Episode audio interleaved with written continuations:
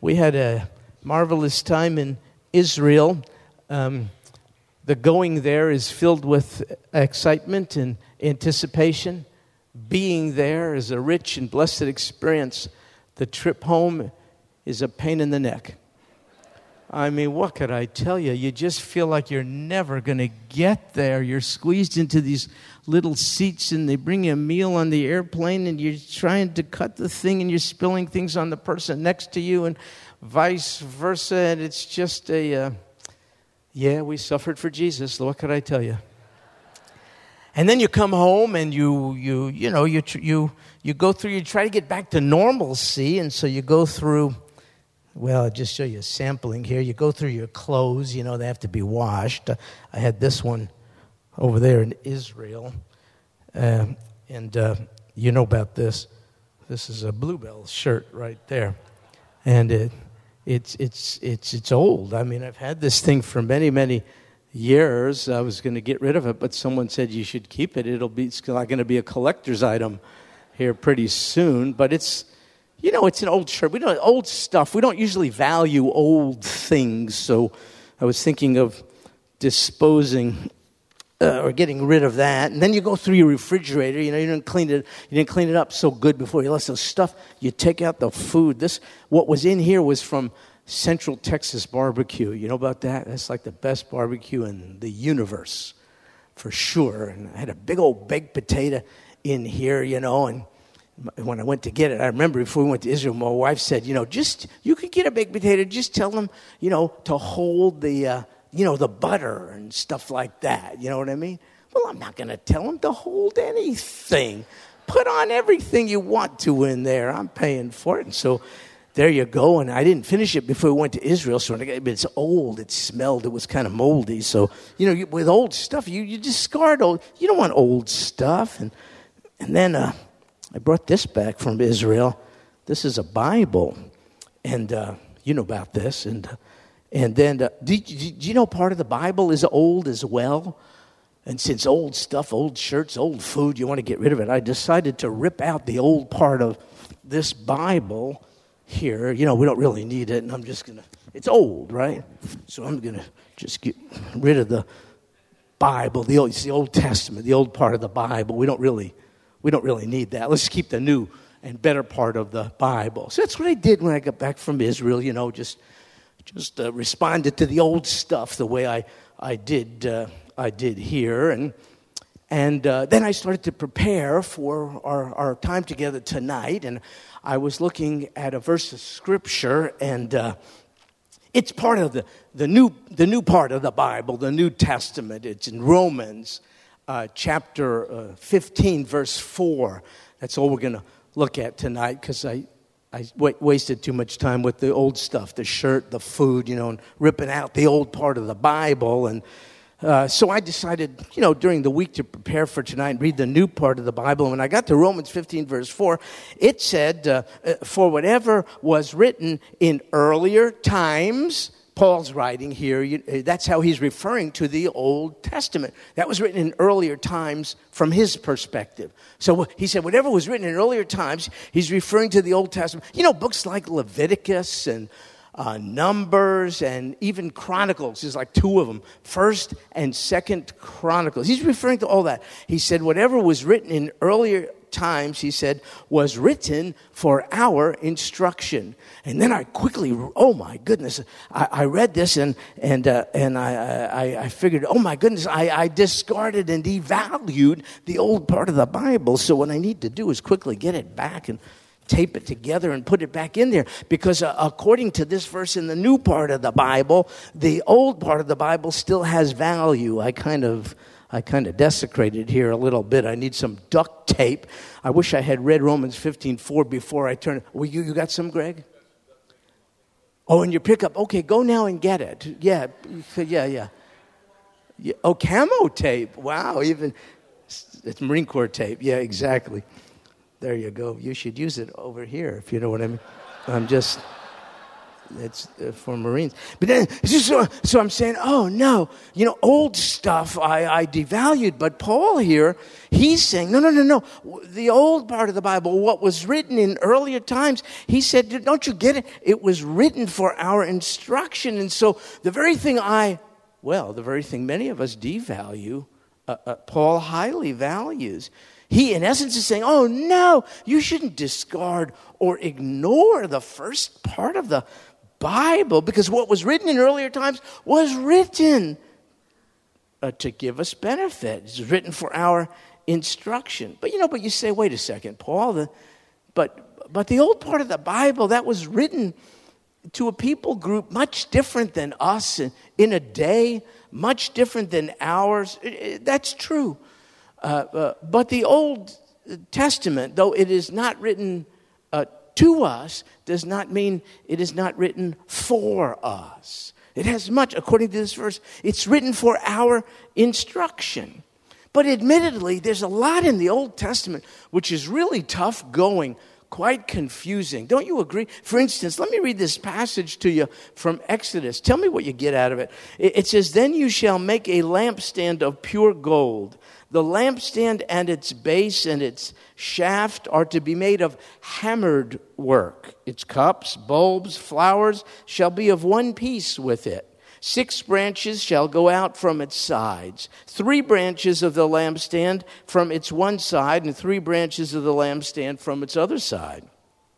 Three cups shall be shaped like almond blossoms in the one branch, a bulb and a flower, and three cups shaped like almond blossoms in the other branch, a bulb and a flower. So for six branches going out from the lampstand, and in the lampstand, four cups shaped like almond blossoms, its bulbs and its flowers. Are you taking notes? A bulb shall be under the first pair of branches coming out of it, and a bulb under the second pair of branches coming out of it, and a bulb under the third pair of branches coming out of it, for the six branches coming out of the lampstand. Their bulbs and their branches shall be of one piece with it. All of it shall be of one piece of hammered work of pure gold. Then you shall make its lamps seven in number, and they shall mount its lamps so as to shed light on the space in front of it. Its snuffers and their trays shall be of pure gold. Pure gold, it shall be made from a talent of pure gold, with all these utensils. See that you make them after the pattern for them, which was shown to you on the mountain. Now, that's the Old Testament right there. That's the part Paul says, you know, of, uh, he said it was whatever was written in earlier times, written for our instruction. Do you find that instructive? I mean, good night. I'm how do you apply that to you today? It's tough. That's just one of many such difficult passages. We wonder what is instructive about that for me today? Well, I think Paul would say, hang in there. Uh, there's no fat in any part of the Bible, including the Old Testament. It's the Word of God. Therefore, wrestle with it. Stay with it because there's a benefit in it for you. And you say, what specific benefit is there from all this, Paul? Well, here it is it's, it's hope. And this is what he says in the rest of verse 4, Romans 15. He says, Whatever was written in earlier times was written for our instruction so that through perseverance and the encouragement of the scriptures, we might have hope. That's what he said. Yeah, hope, even from that passage in Exodus that I read to you. Hope, that's a very valuable and necessary commodity today, don't you think? Because the events of the day can cause us to be so hopeless. I made the mistake of trying to keep up, catch up with the news when I got back from Israel. These are some of the headlines I saw, uh, even just today. Tell me if these give you hope. Uh, here's one Authorities have little hope for 12 missing in Texas floods. ISIS claims to be infinitely closer to buying nuclear weapons from Pakistan and smuggling it into the United States. 26 Afghan police and soldiers killed in Taliban siege. Fire at the home for elderly in central China kills at least 38 people. Two dead, several hurt in shooting at Grand Forks North Dakota Walmart. Did you read about that? That just happened. Gay vicar, a vicar is like a pastor in England. Gay vicar pushes Church of England to celebrate transgender identity like a baptism. You know, what's to have a new ordinance celebrating this procedure. Marine Court, uh, Marine court-martialed for refusing to remove Bible verse. What would you say, Greg? You'd say, "Hooah!" You'd say that's a good thing. But but but but look at the penalty this Marine is experiencing. How about this? IRS, our friends in the IRS. IRS says hackers stole tax data from 100,000 households. That's good news, isn't it? Nine dead as 29 weekend shootings rock Baltimore. Folks, that's just a sampling. That's not ancient history. These are current events. I have to tell you, they don't conjure up much hope. In fact, you find yourself uh, being weighted down and immersed in hopelessness. We need hope in a day when things do seem on every front to be so hopeless. Specifically, we need the hope that God is still enthroned and at work. And we need the hope that God is and that, and that God sees and that God knows and that God is good and that God is in control. And Paul says the Old Testament can give us. Yes, even the Old Testament. Yeah, even Chronicles and Leviticus and Numbers. Even the Old Testament, whatever was written in earlier times, can give us hope. That's what it says. How? Well, to begin with, they're available to us. Did you know that? We neglect the Old Testament too much, but they're available to us to give us hope. I mean, the Old Testament scriptures can't do a thing for us if they are not there for us. And they are. And so the text says, For whatever was written, was written in earlier times, says it again, was written. Two times it says that. They were written. They're available. They're accessible. No secret, no mystery that God is withholding. The Old Testament scriptures, which Paul says is of value, namely that it can conjure up hope, are available. They're within reach. They were written. The Old Testament scriptures were written down in the same manner in which the New Testament scriptures were. Listen to this. 2 Peter chapter 1 verses 20 to 21. But know this first of all that no prophecy of scripture is a matter of one's own interpretation, for no prophecy was ever made by an act of human will, but men, moved by the Holy Spirit, spoke from God. New Testament men, moved by the Holy Spirit, wrote what they heard from God. And that's true of Old Testament writers as well. Second Peter tells us how we got Scripture, not just New Testament Scripture, Old Testament Scripture as well. God moved the writers of the Old Testament so as to write what they wrote, and they wrote what they wrote, so that what they wrote can be read by us, so that when we read it, we could have hope. Are you reading the whole Bible over time? Are you reading even the Old Testament? I have to tell you, you won't find much hope in the daily newspapers. you have to look long and hard to find good news in the bad news of the day. The only place you can really go to to find real hope is the Word of God. The totality of it all, 66 books, starting from Genesis, not starting from Matthew, starting from Genesis. Paul would remind us that the Old Testament is a very available and accessible source of hope so as to keep us from becoming hopeless. How does it do this? You know, you read in the Old Testament and you read about people just like you or worse. It's unbelievable. You see human nature.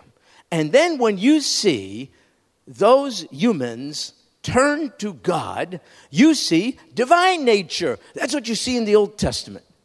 You see humankind at its worst, and you see God at his best. And you see that chapter after chapter in the Old Testament. And you say, Oh God, if you are like that to those who turn to you, you probably are still like that with one like me who has turned to you. And your gracious, merciful, compassionate, and forgiving response to those who didn't deserve it in the Old Testament is just what I need today. And since you're unchangeable, the same, even in the New Testament as you were in the Old Testament, therefore I can count on you forgiving me, pardoning me, changing me, transforming me, accepting me, contingent upon my repentance and turning to you, just as I see you did with the characters of the Old Testament. It could give you hope. You know what else the Old Testament does in terms of giving you hope? You find out how God masterfully is able to use and weave together all the badnesses of bad people in spite of them. Lots of bad people in Old Testament days, just like today. It's enough to make you want to wring your hands and pull out your hair and, you know, I don't know, dig a hole and stick your head in it and not come out. It's really, really bad. But then when you read the Old Testament, you're hopeful because you see people, in spite of themselves, all their evil and degrading and corrupted deeds, you find out that God, who is sovereign, has the capacity, a good God, has the capacity to make use of the stuff of bad people so as to produce good. And you see, as he was in the Old Testament, so he is today. Because this, I don't, did you know this? There's a lot of bad people on the thrones of the nations of the world. Holy Toledo. Real, yeah, even in Toledo, it's not so holy. I mean, they're all over. Bad people, evil people. You say, oh, God, what are we going to do? Where's their hope? What? Look to the Old Testament, how God used everyone, in spite of themselves, so as to affect his redemptive plan. It gives us hope. Reading the Old Testament, you know what it does? It produces exactly what we need so much in this tumultuous day. The text says, what are those things? Perseverance and encouragement. Look, I'll read it to you. For whatever was written in earlier times, make no mistake about it, that's the Old Testament, was written for our instruction, so that through, here we go, perseverance and the encouragement of the scriptures, we might have hope. You know what perseverance is? Perseverance is what you need to keep going. God says the Old Testament can conjure that up in your life. Perseverance comes from Scripture. Perseverance means to abide under. Oh my goodness, you say, I can't go on any longer. I am under pressure. Yeah, perseverance means to stay under it until it accomplishes what it is meant to do. Well, that's nice. How can I do it? Read the Old Testament. That's what Paul says. Perseverance comes from, is sourced in. God uses the vehicle of the Old Testament to help us persevere while under the most excruciating and difficult events. That's what it says. Not only perseverance, it talks about encouragement. That's like one of my favorite words. Encouragement, that's one word for us. But in the language of the day, Greek, it's like a compound word. One word made up of two. Here are the two words para and then kaleo. Absolutely cool words. The word para means alongside of, kind of like parallel. Two parallel lines run alongside of one another. That's what it means. Alongside of para and then kaleo. That means to call out to. You know what encouragement is? It's God coming right alongside of us, even in the midst of the most difficult situations we've ever experienced. And He is running alongside of us, calling out to us. You know what He's saying? Hang in there. You could do it. You will overcome. My grace is sufficient for you. And how does He do it? Through the Old Testament, which means we miss out on God being our cheerleader if we're not immersed in the Old Testament as much as we are in the New Testament. Yeah. God is calling out. You could do it. You'll finish the race. I know it. I'll get you there. The work I began in you will be completed. I'll finish it. I'll tell you the outcome. One day I'll present you before me, and you'll be presented holy and blameless and beyond reproach. I know you're gasping for air. I know you want to quit and drop out. Don't do it. Don't do it. And here's God running right alongside of us, encouraging us, calling out to us. Keep going. Keep going. You're a victor. I'll give you the victory. But we don't, we don't get that if we cut ourselves off from the, from the Old Testament. Somewhere else in the New Testament, God said something about the Old Testament. It's in 1 Corinthians chapter 10, verse 11. He said, Now these things happened to them. What things? Well, he was talking about a lot of the things, events of the Old Testament. And he said, Now these things happened to them as an example, and they were written for our instruction, upon whom the end of the ages have come. That's us. Things are winding down. Did you know that? Things are moving to a grand climax. You know what it's going to be? I have no idea. Don't buy books that purport, in which the author purports to know. Come on. We don't know. It's a good thing we don't know the date. You know why? We'd shut down until about 10 minutes before that date. Then we'd get it together. God wants us to live today as if the time of his return could be at any time. Anyway, 1 Corinthians 10 11 is saying all these things in the Old Testament, they're an example. They were written for our instruction. Old Testament episodes were written to help New Testament Christians to persevere and to be encouraged. In other words, the Old Testament was written in earlier times, but it contains timeless truths. I'm telling you, not so much us, but there are whole churches in which you'll never hear any preaching from the Old Testament. There won't be any Bible studies in the Old Testament. Isn't that an unfortunate term? This is man's term. Old Testament. You see, old stuff is what you want to discard. Maybe we should start calling it First Testament and Second Testament instead of old. Nobody likes old stuff. I want new stuff. You want an old car? No, I want a new car. You want an Old Testament? No, I want a New Testament. First Testament, Second Testament. Paul says the First Testament, though not written directly to us, is definitely written for us. You see, forever, whatever was written in earlier times was written for our instruction, that through perseverance and the encouragement of the scriptures, we might have hope. Hope! You know what that is? It's confidence that our good God is very much at work in our bad day. That's what hope is. Yeah. God's at work. Mm-hmm. You can really see this in an Old Testament book. It's one of my favorites. It's called Habakkuk. It's actually in Hebrew pronounced Habakkuk. Habakkuk. And whenever I talk about it, I invite the listeners uh, to say that with me. It's really a lot of fun. So on three, we go Habakkuk. Okay, are you ready? It's got to be like a real throaty. Ready? One, two, three.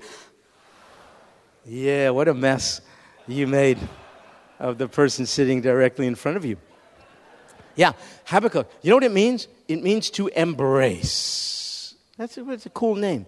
and if you read it, you find out how Habakkuk embraced God. You know how he embraced God? Through praise? No, through complaint. Did you know complaining is a legitimate form of prayer? I mean, who else are you going to complain to? Except the one who could do something about it. So Habakkuk's complaining. You know what, you know what he's complaining about? He's saying, God, everything is wrong, is bad.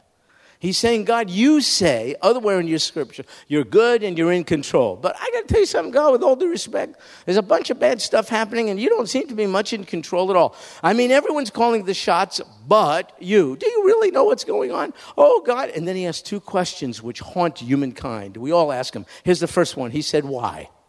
You can check this out. He said, Why is this going on? When was the last time you asked that? I mean, like two seconds ago. I mean, that's our thing. And then the second question, which plagues humankind, is how long? Why and how long? Yeah, we all ask those. So Habakkuk asks those questions, and God responds. This is in the Old Testament. You know what God says? He said, Habakkuk, I'm doing something in your day you could not fathom, even if I were to tell you. That's what the father said to a little complaining kid. You can complain as a little kid to God, but God said, even if I chose to explain things to you, you wouldn't get it. Therefore, he said to Habakkuk, just trust me. I'm in control. So, you know where I got that? I got that from the Old Testament.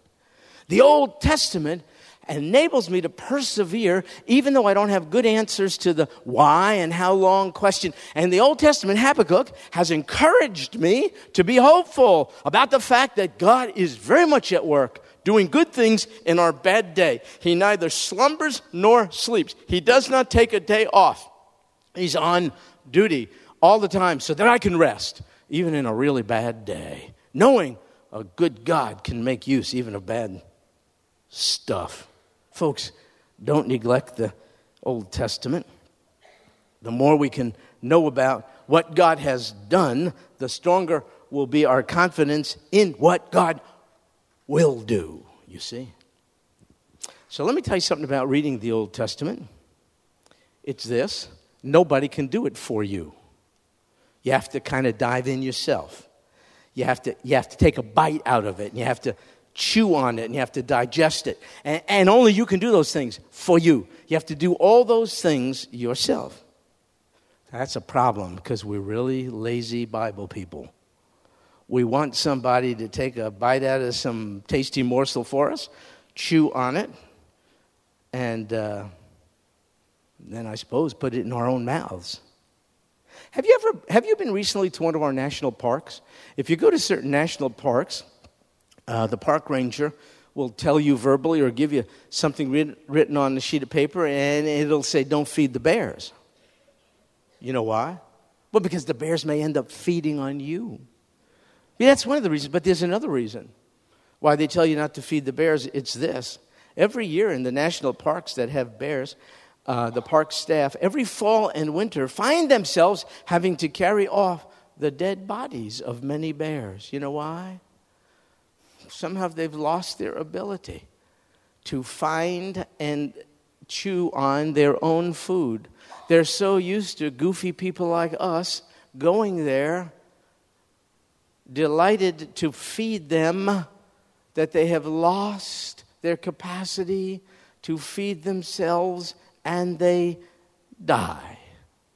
They become so used to people providing food for them. And that seems to be what is happening to us spiritually. We can become so totally dependent on what others feed us out of the Bible that we never develop our ability to feed ourselves. Do you know the majority of people in the body of Christ limit their feeding on the Word of God to Sunday. And they go without spiritual food the other six days of the week. Isn't that interesting? I can't wait to get to church on Sunday so I could be fed. Feed me. It's okay, but not if that's the only source of food then you lose your ability to chew on Scripture, reflect on it, meditate on it for yourself. Someone is chewing it for you, and then there's a spitting it out, and you just try to catch it in your mouth, you know, and you just become dependent on too dependent on somebody. You know, but the last time I checked, Jesus died so that you and I could have a personal relationship with him not merely a corporate relationship with Him. Oh, no, this is part of it. But you know, this is not the main part of the Christian life. The main part of the Christian life is the personal relationship with Almighty God. We talk to Him, that's called prayer. He talks to us, that's called the Word of God. But we're like dead bears. We die because we've lost the ability to feed ourselves. Don't do that read the Old Testament on your own. And even though initially it's difficult, it's confusing, you don't get much out of it, it's distasteful, you will develop a taste for it. Um, I remember as a kid, my mother used to give us liver. Liver. My mother hated us. Who gives a kid liver? Liver. Oh, it was just terrible, unbelievable. And now, years later, I really love liver. Do not tell my mother. I love liver. Liver and onions, mashed potatoes. Isn't that good? Put a bunch of ketchup on that stuff? Yeah. Maybe some Blue Bell ice cream. Taste buds, they mature. That's called maturing, growing. You know how kids are, oh, I don't like this, I don't like that. And you, and you grow older and you, you like things you hitherto did not lie. It's kind of like that with the Word of God. I know this is the case because someone else, Jeremiah, wrote this in the Old Testament. Jeremiah said in chapter 15, verse 16, he said, God, your words were found, and I ate them. And he said, And your words became for me a joy and the delight of my heart, for I have been called by thy name, O Lord God of hosts. Jeremiah implies initially your word was not tasty to me. Your words were found, they're accessible, they're available. I latched onto them. I took a bite out of them. I started to chew. It was a little bitter. But your words became for me a joy and the delight of my heart. Why? Well, it makes sense. I'm called by your name. These are your words. I'm your kid. I should develop a liking for what you have to say. Folks, there's hope and there's encouragement in the Old Testament scriptures.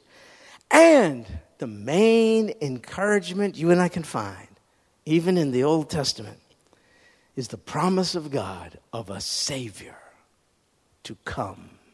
Yeah, even in the Old Testament. There, you can find it in Genesis chapter 3. Verse, you know what? I'm not going to tell you. I don't want you to be like a dead bear. You go home and check out Genesis chapter 3. See if you can find the first verse in Scripture that gives us messianic hope, hope of a Messiah coming. See if you can find hope of Messiah in the first book of the Bible. I won't read it to you, I won't tell you where it is. You should find it. Come on, take a bite out of it. The first and primary uh, encouraging word in the Bible is of a promised Messiah. And folks, God has kept God has kept his word. He sent the enfleshed word of God to suffer and die, rise and ascend back into heaven and come again. And to access him, he's left us with the written word of God, which is why the very attributes of the enfleshed word of God, Jesus, are identical to the attributes of the inscripturated word of God. Do you want to get to know Jesus, then you have got to start chewing on His Word. Well, where's His Word? It starts in Genesis and it ends in Revelation. And even that which was written in earlier times is written for our instruction.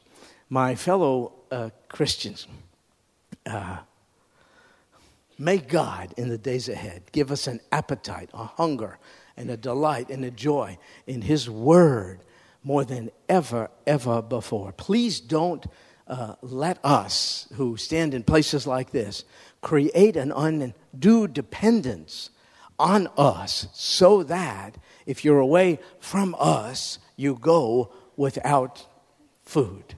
It's there for you. It is accessible. It is written.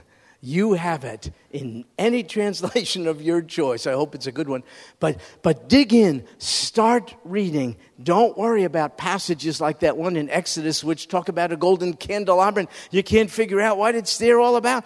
It's your job just to show up for class, and it's God's job to illuminate the scriptures. And why should He do it if you're not even showing up for class? Whatever it is your Bible reading plan, don't leave the Old Testament out. Lord Jesus, thank you for this treasure. Treasure. Admittedly, we've devalued it and are distracted from it. We read so many books about it, Christian books. They may be good, but they're not the best. No book can give us perseverance, encouragement, and hope like your word because it's living and active. It reads us while we think we're reading it. It has a dynamic so that it could attach itself to that very area of need we are now experiencing. Three people could read the same chapter, Lord, and you can use it in three different ways. Oh, God, forgive us. I suppose because of its availability, we take it too lightly. Would you put it within us to invest more time in simply reading your word, Old Testament and New Testament, so that we could get to know you more and even become more like you? And this we pray in Jesus' name. Amen. God bless you.